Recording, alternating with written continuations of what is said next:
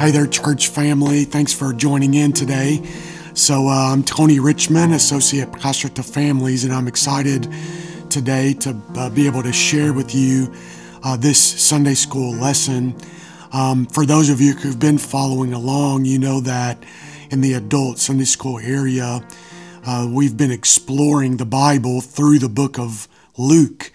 And I think last week's lesson was uh, associated with John the Baptist and the um, his coming on the scene to prepare the way for the Lord and the unique task that he had to come not as the Savior, but the one, uh, the last prophet who is coming to um, baptize with the baptism of repentance for sins, and how he promised that Jesus would come and baptize um, with the Holy Spirit and with fire. And so I uh, really enjoyed that lesson together. Today's lesson jumps ahead.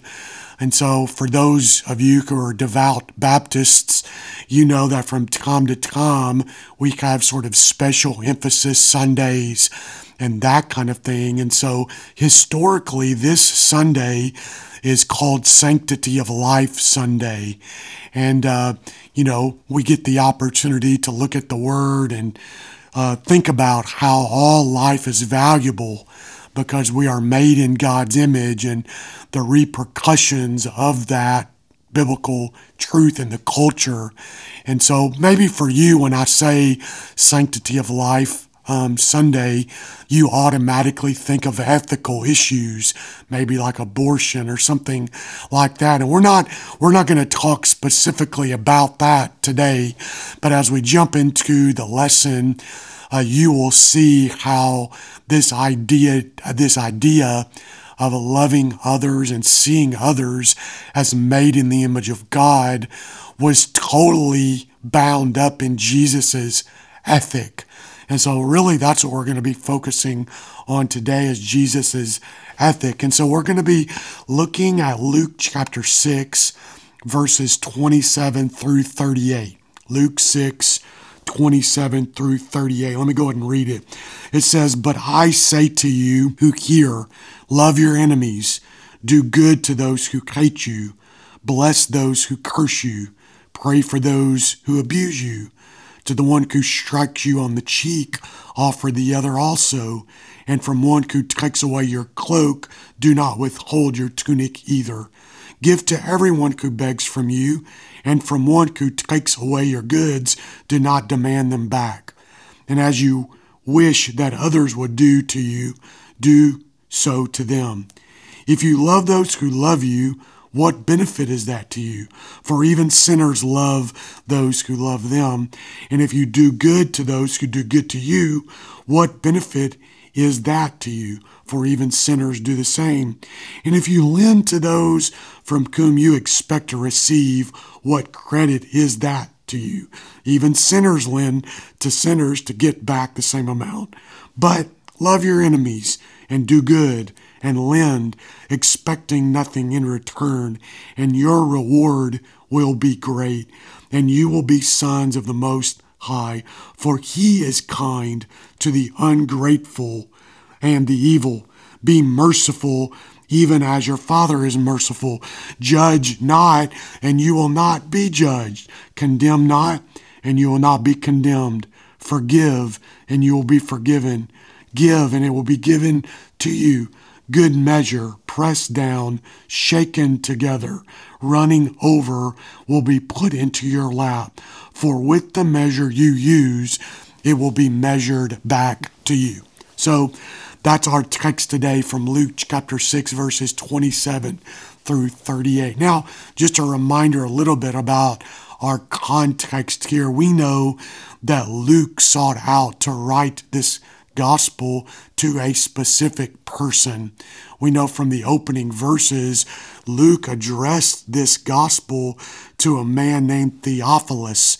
And evidently, Theophilus wondered if he had it together enough to be included into Christ's following. And so Luke says that he desires to present and uh, uh, a record of orderly events that would show Theophilus the true heart of Christ for people. And that's what we see, of course, included here.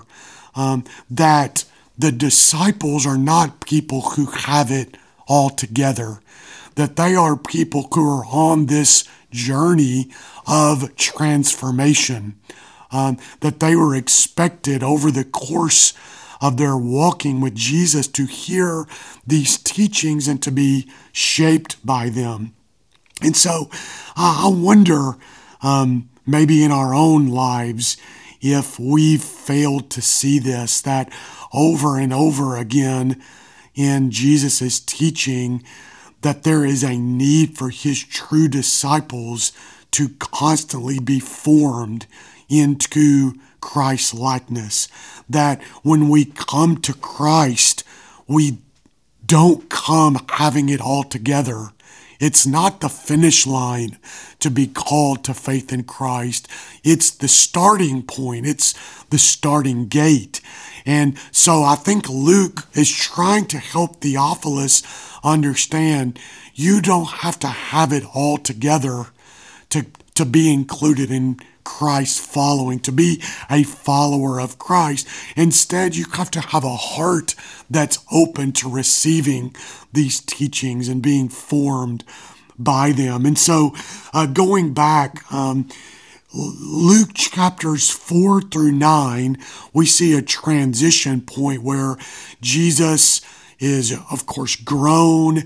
He has been baptized and he starts his ministry in Galilee. And we see him doing ministry in Galilee, and specifically in chapter 6, verses 17 through 49, that of course include our passage today. We have one of the most famous parts of Jesus' teaching. Um, according to Luke, it's the Sermon on the Plain. Um, and it really consists of two parts.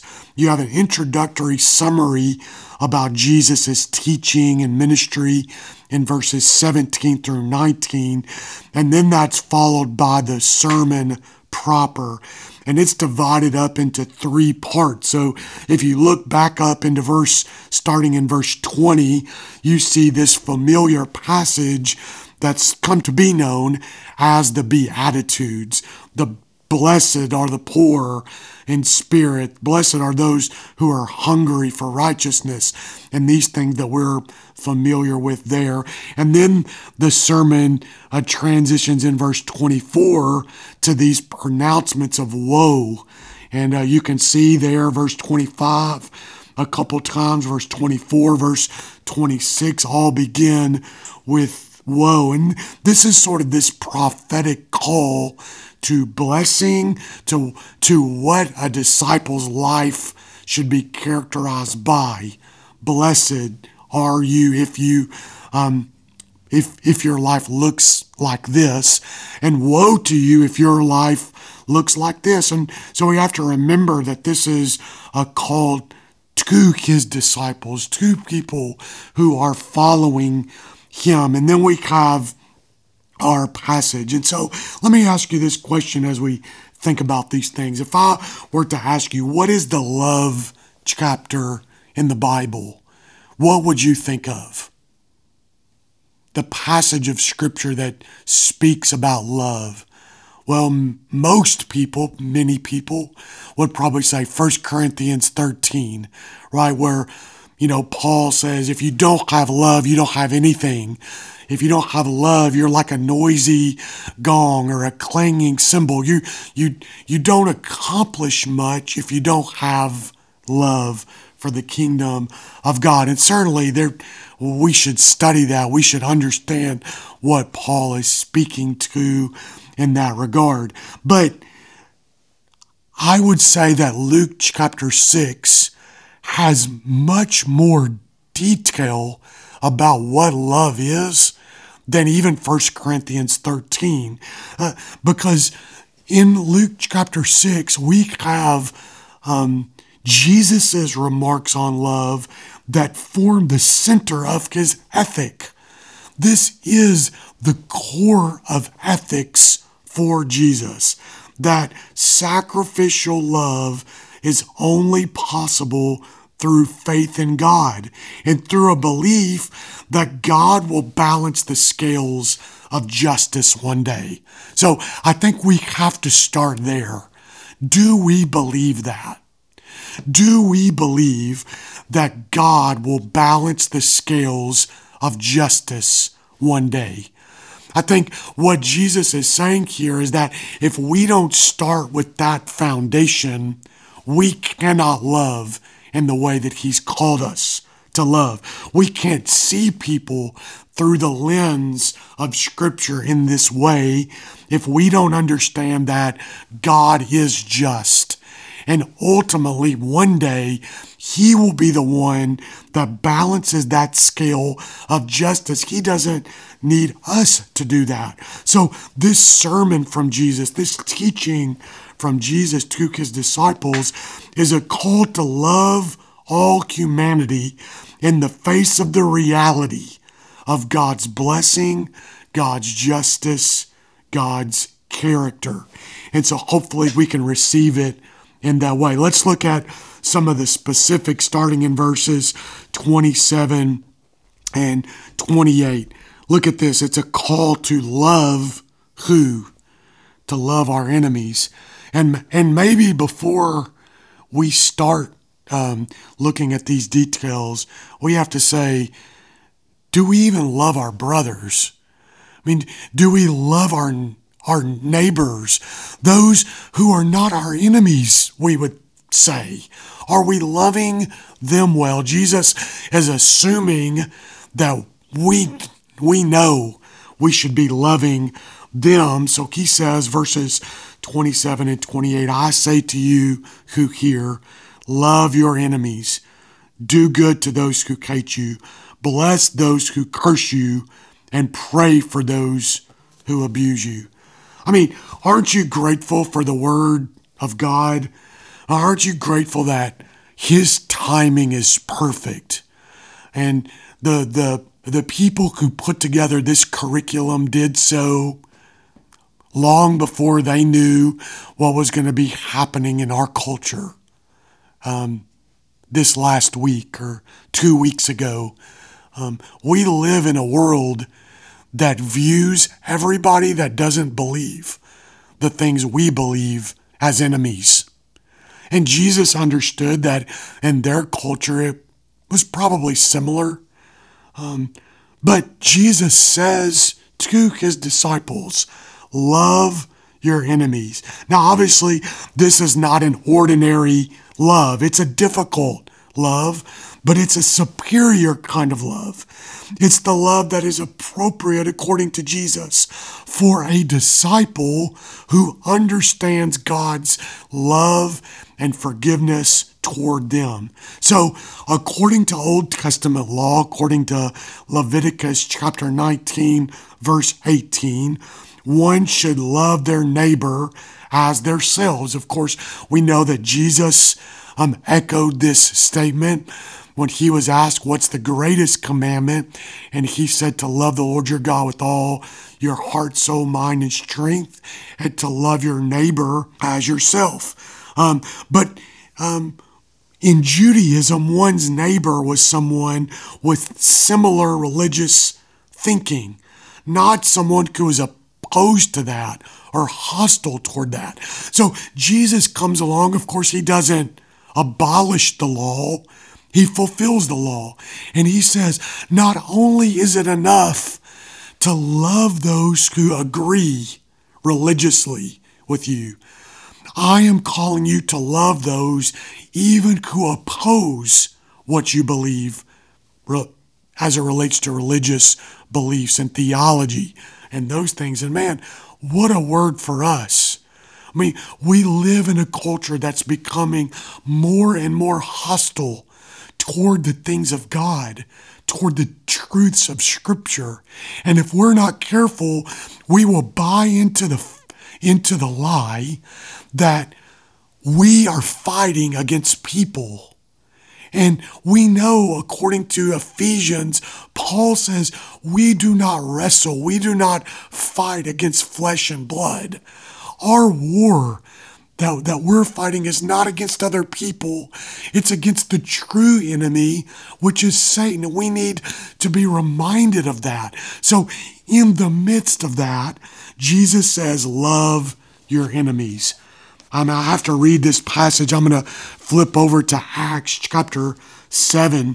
The early church understood this idea of loving their enemies and loving those who are hostile toward the things of God. I don't know if you remember at the end of Acts chapter 7, we have the first rec- record of, of, the, of a martyr, the first martyr being Stephen. And as the people are stoning Stephen for his faith in Christ and his desire to make Christ known, we should hear the love of Stephen um, recorded in Acts 7, verses 58 through 60. Listen to what it says. And they cast him out of the city, city and they stoned him. And the witnesses laid down their garments at the feet of a young man named Saul. And they were stoning, and as they were stoning Stephen, he called out, Lord Jesus, receive my spirit. And falling to his knees, he cried out with a loud voice, Lord, do not hold this sin against them. And when he had said this, he fell asleep. Of course, this echoes back to Jesus' words on the cross as his enemies were crucifying him, and he cried out to the Father, Father, forgive them, for they know not what they do. We are called to love our enemies. It's easy to love those who are favorable to us, but this command to love our enemies is a defining type of love for a true disciple of Christ. So he says, Love your enemies. He goes on, do good to them. So Jesus takes this step further in his teaching, going from this general attitude of love to this exhortation specifically that the radical character is difficult. In speaking of doing what is good, Jesus shows that he has in mind something more than a, an intellectual, passive type of love toward those who oppose God's people. Rather, it's an active love. It's a love that does something. And what does it do? It does good. Uh, this is not put up with your enemies. This is not grin and bear it. This is love them and act in such a way toward them that you are doing good things for them. This is a radical act of loving someone who is opposing that kind of love. He doesn't even stop there. Verse 28 Bless those who curse you. So we kind of love them do good to them, bless them. The third command here moves from actions to words. This idea of blessing is to invoke God's favor on another person. Think about this idea. Not only are we to be doing good to our enemies, those who are persecuting us, those who are speaking out against the name of Christ and the truth of Christ, that we are to be asking God's favor to be poured out on their life. This is what we see in Stephen's sentiment when he asked God to forgive the people who were stoning him. This is what we see in Jesus' statement on the cross that even in spite of the bad things that they were receiving from these people, they had a heart for the people in such a way that they asked God to bless the people.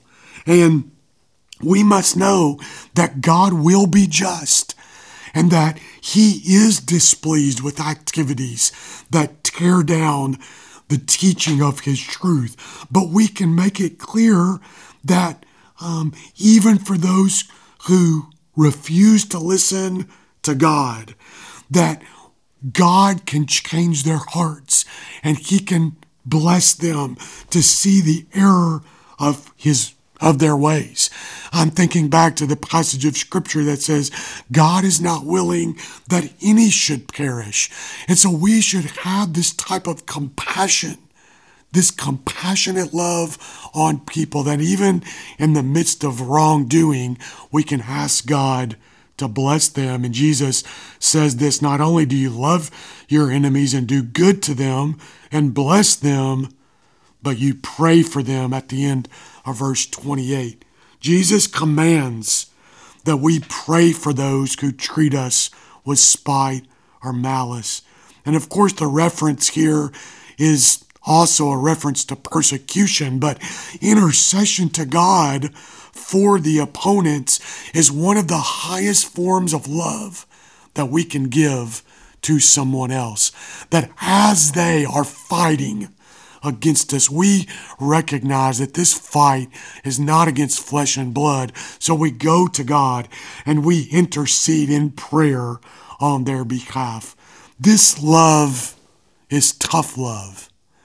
And as we say tough love, we may think of a person who disciplines a child because that's tough to see your child under a form of discipline. But it's this is not tough love in that way, of course, because we're not disciplining our enemies. It's tough love because it truly requires humility. Humility in our own hearts. That's not normal to say, I'm going to love a person like this who's treating me with spite, who's speaking out against the truth of God, and I'm going to bless them. I'm going to do good to them. I'm going to pray for them. This is an act of true love that shows us the ethic of love that Jesus is giving. So Jesus gives these illustrations of love in verses 29 and 30. He says, To the one who strikes you on the cheek, offer the other also. Now, uh, we've heard this passage before, and maybe we've heard it talk, taught, uh, maybe in a good way, maybe not so much. But Jesus illustrates here this love for one's enemies. And what Jesus is trying to communicate here is that um, this love involves not defending one's rights and accepting the wrongs committed against one, uh, but the willingness to forgive somebody um, who's done us wrong. Right?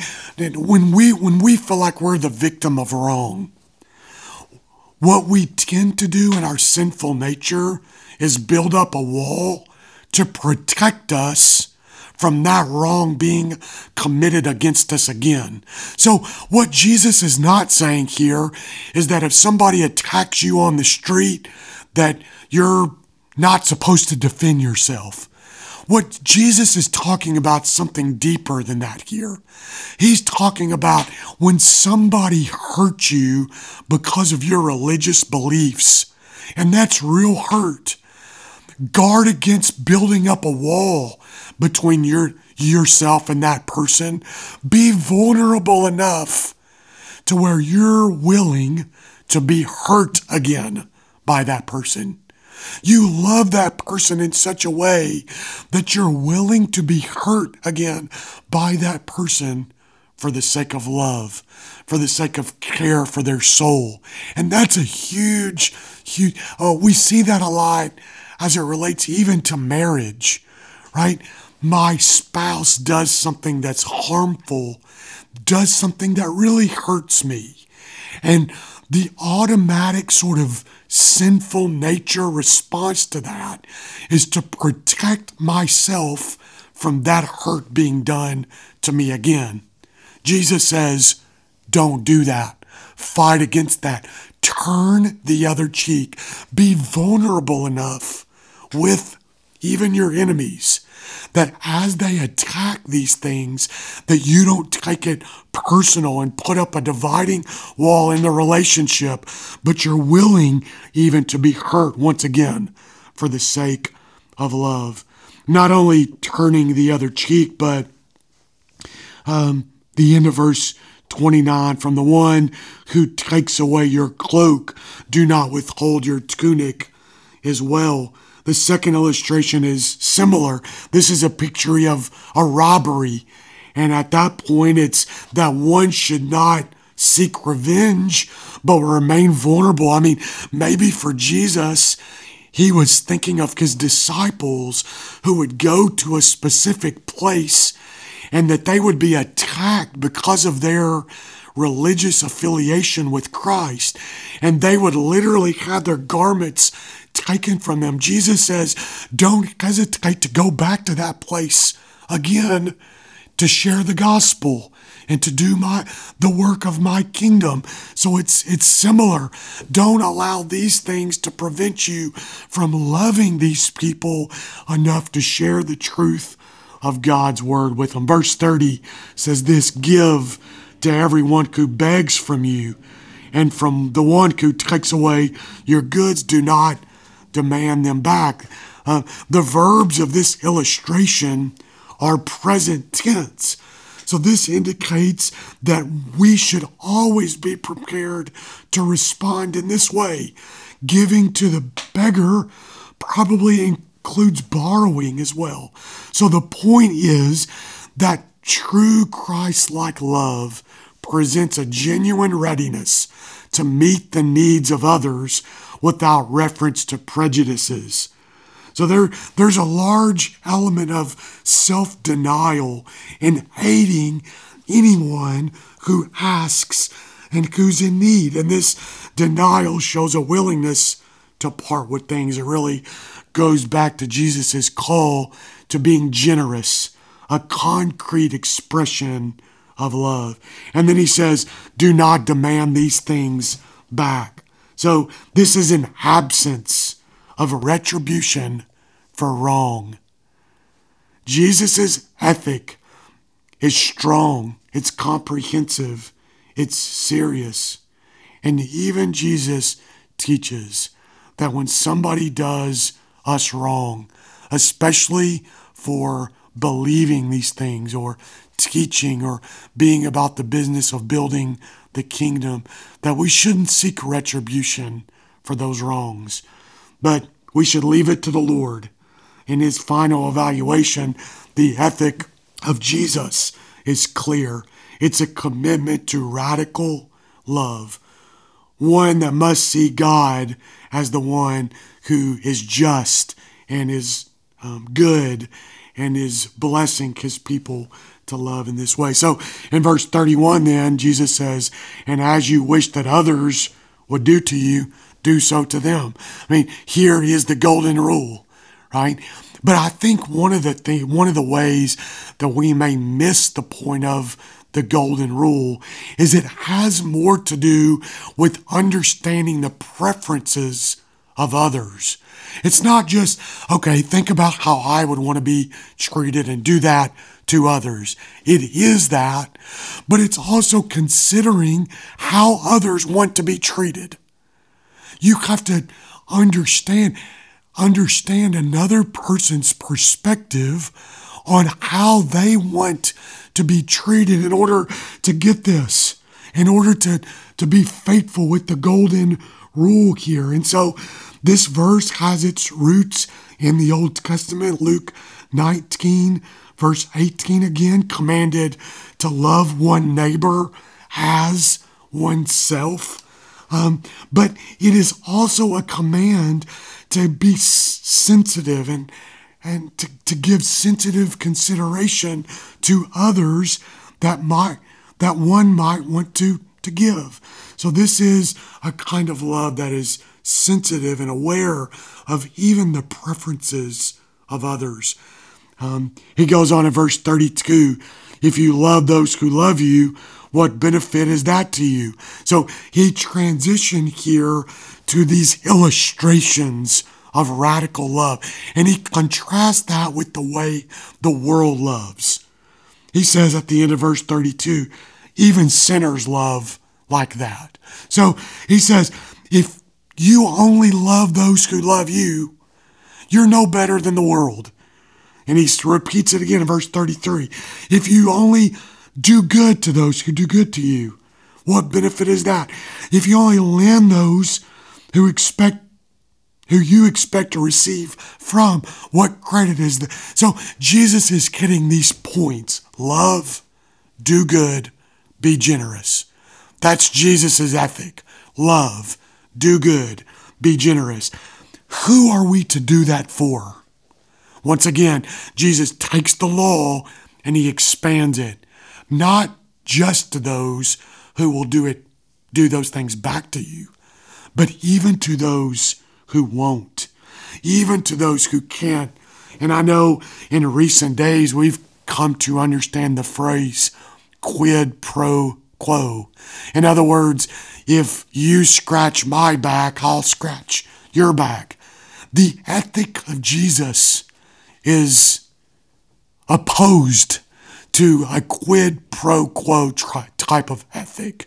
It's love, do good, and be generous, even if you get nothing in return.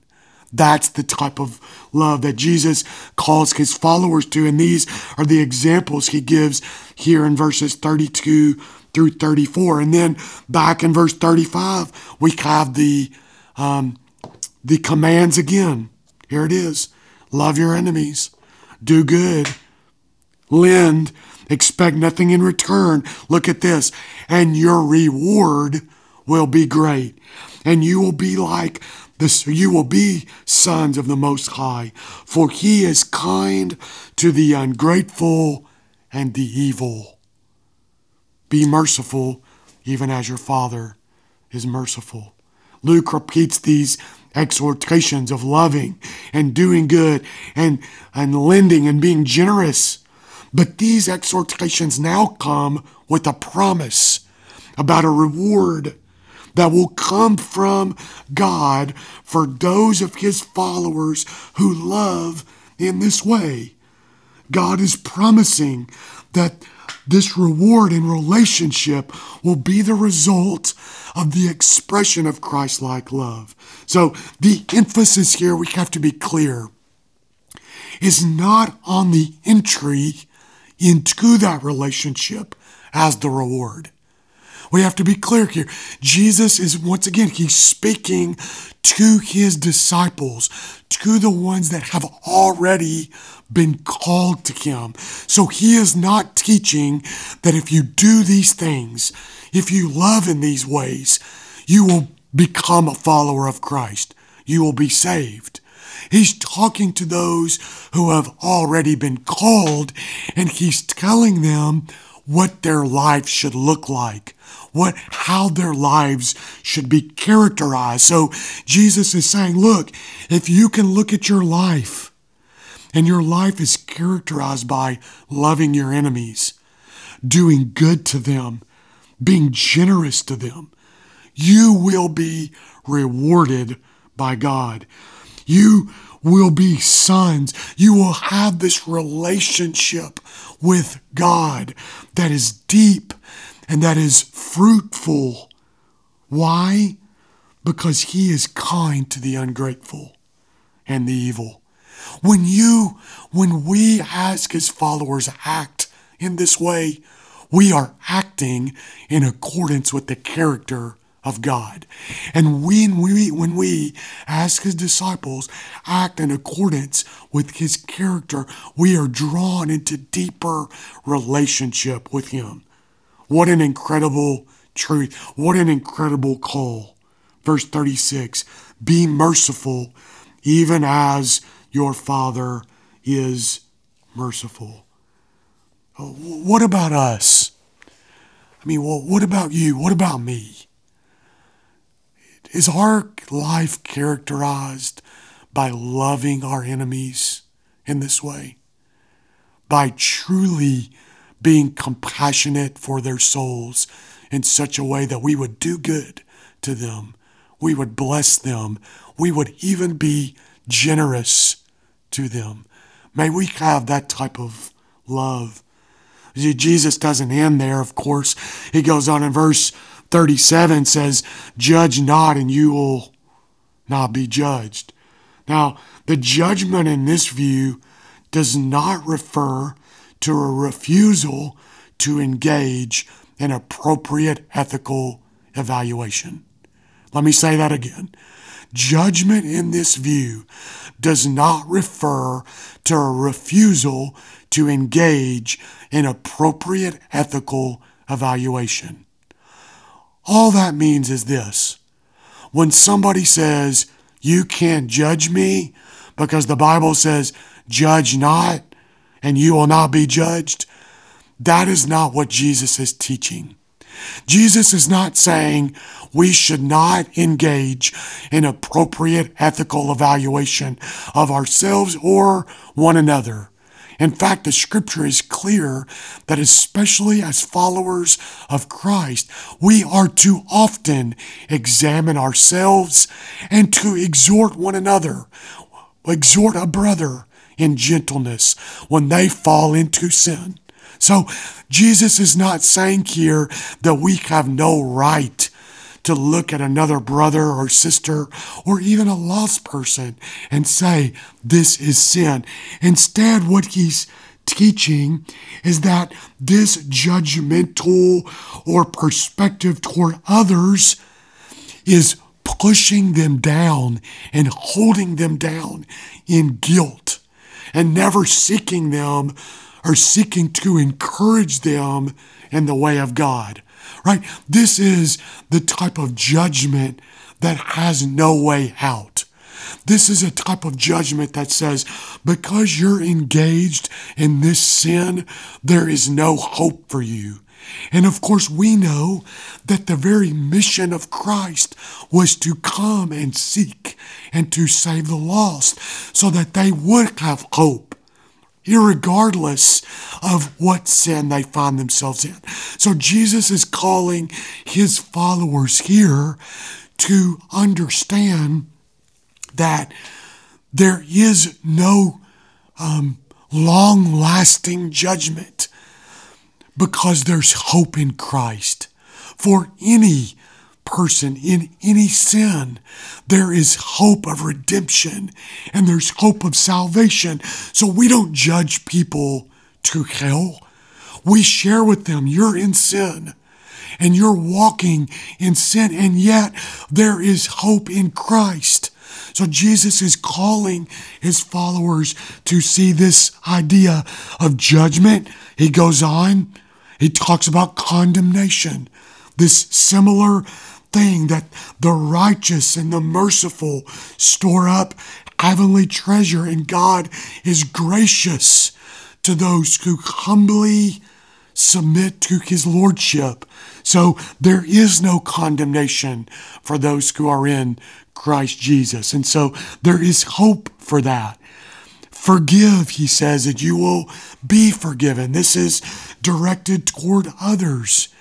And maybe we need to talk about this for a moment. You know, are we harboring resentment?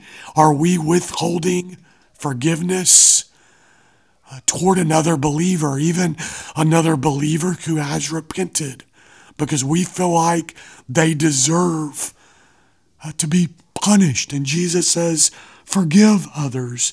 Verse 38, he talks about being generous.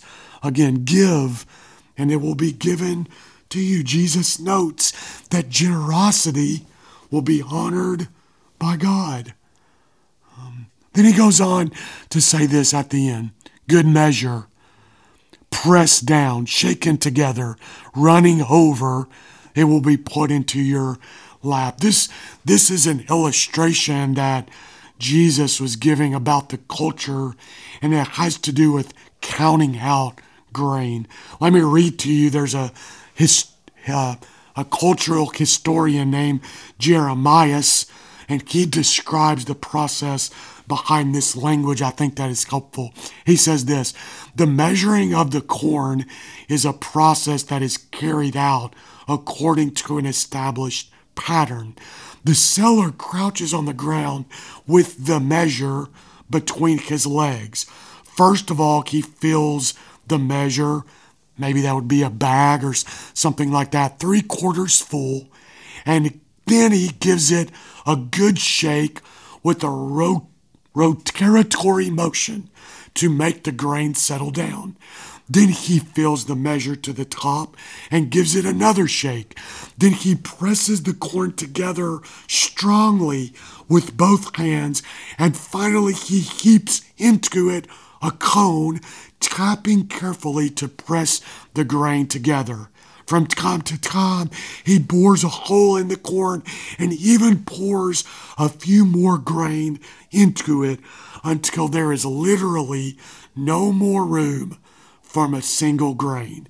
In this way, the purchaser is guaranteed an absolutely full measure.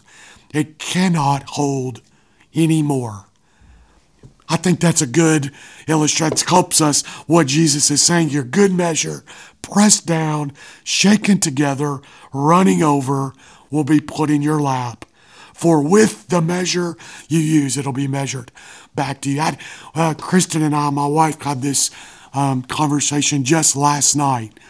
We had a bag of tortilla chips we were using for some tortilla soup.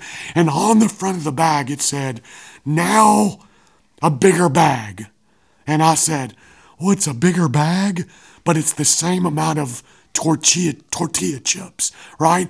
Because if you noticed, the bag is full, but the tortilla chips are only maybe half full to the bag. This is the opposite of what Jesus is saying. He is saying this is the type of forgiveness. This is the type of generosity we should give to others, even our enemies. That we take the bag of chips, we put the chips in it, we shake the bag down so that they fall into place. We add more chips. We fill the bag up. We press the chips down with our hand. We add a few more. And then, according to this illustration, we poke a few holes in the bag where the void spots are and we add even more. This is the type of generosity of the blessing of the love that we're called to give as followers of Christ. Do you see the ethic of Jesus here? It's one that goes beyond putting up with other people. It's one that goes beyond holding certain affections in our heart or in our mind. It's an ethic that does something for other people. And so as we reflect on these truths, may we reflect, do, do I have this type of ethic in my life? Do I have this type of love that does? Do I have this type of love that acts? Who does it act for? Is it only to those who can give me in return? Or is it even to those who are fighting against the things of God. And maybe at no other time in our history as an American church do we need this message today. We do not fight against flesh and blood. We are called to love them. We are called to care for them. We are called to understand that God is just. And ultimately, one day, He will balance the scales of justice. But for us as His followers, we're called to love, to do good, and to be generous for His honor and glory. May God bless us and give this this this type of Christian ethic. Thanks, brothers and sisters.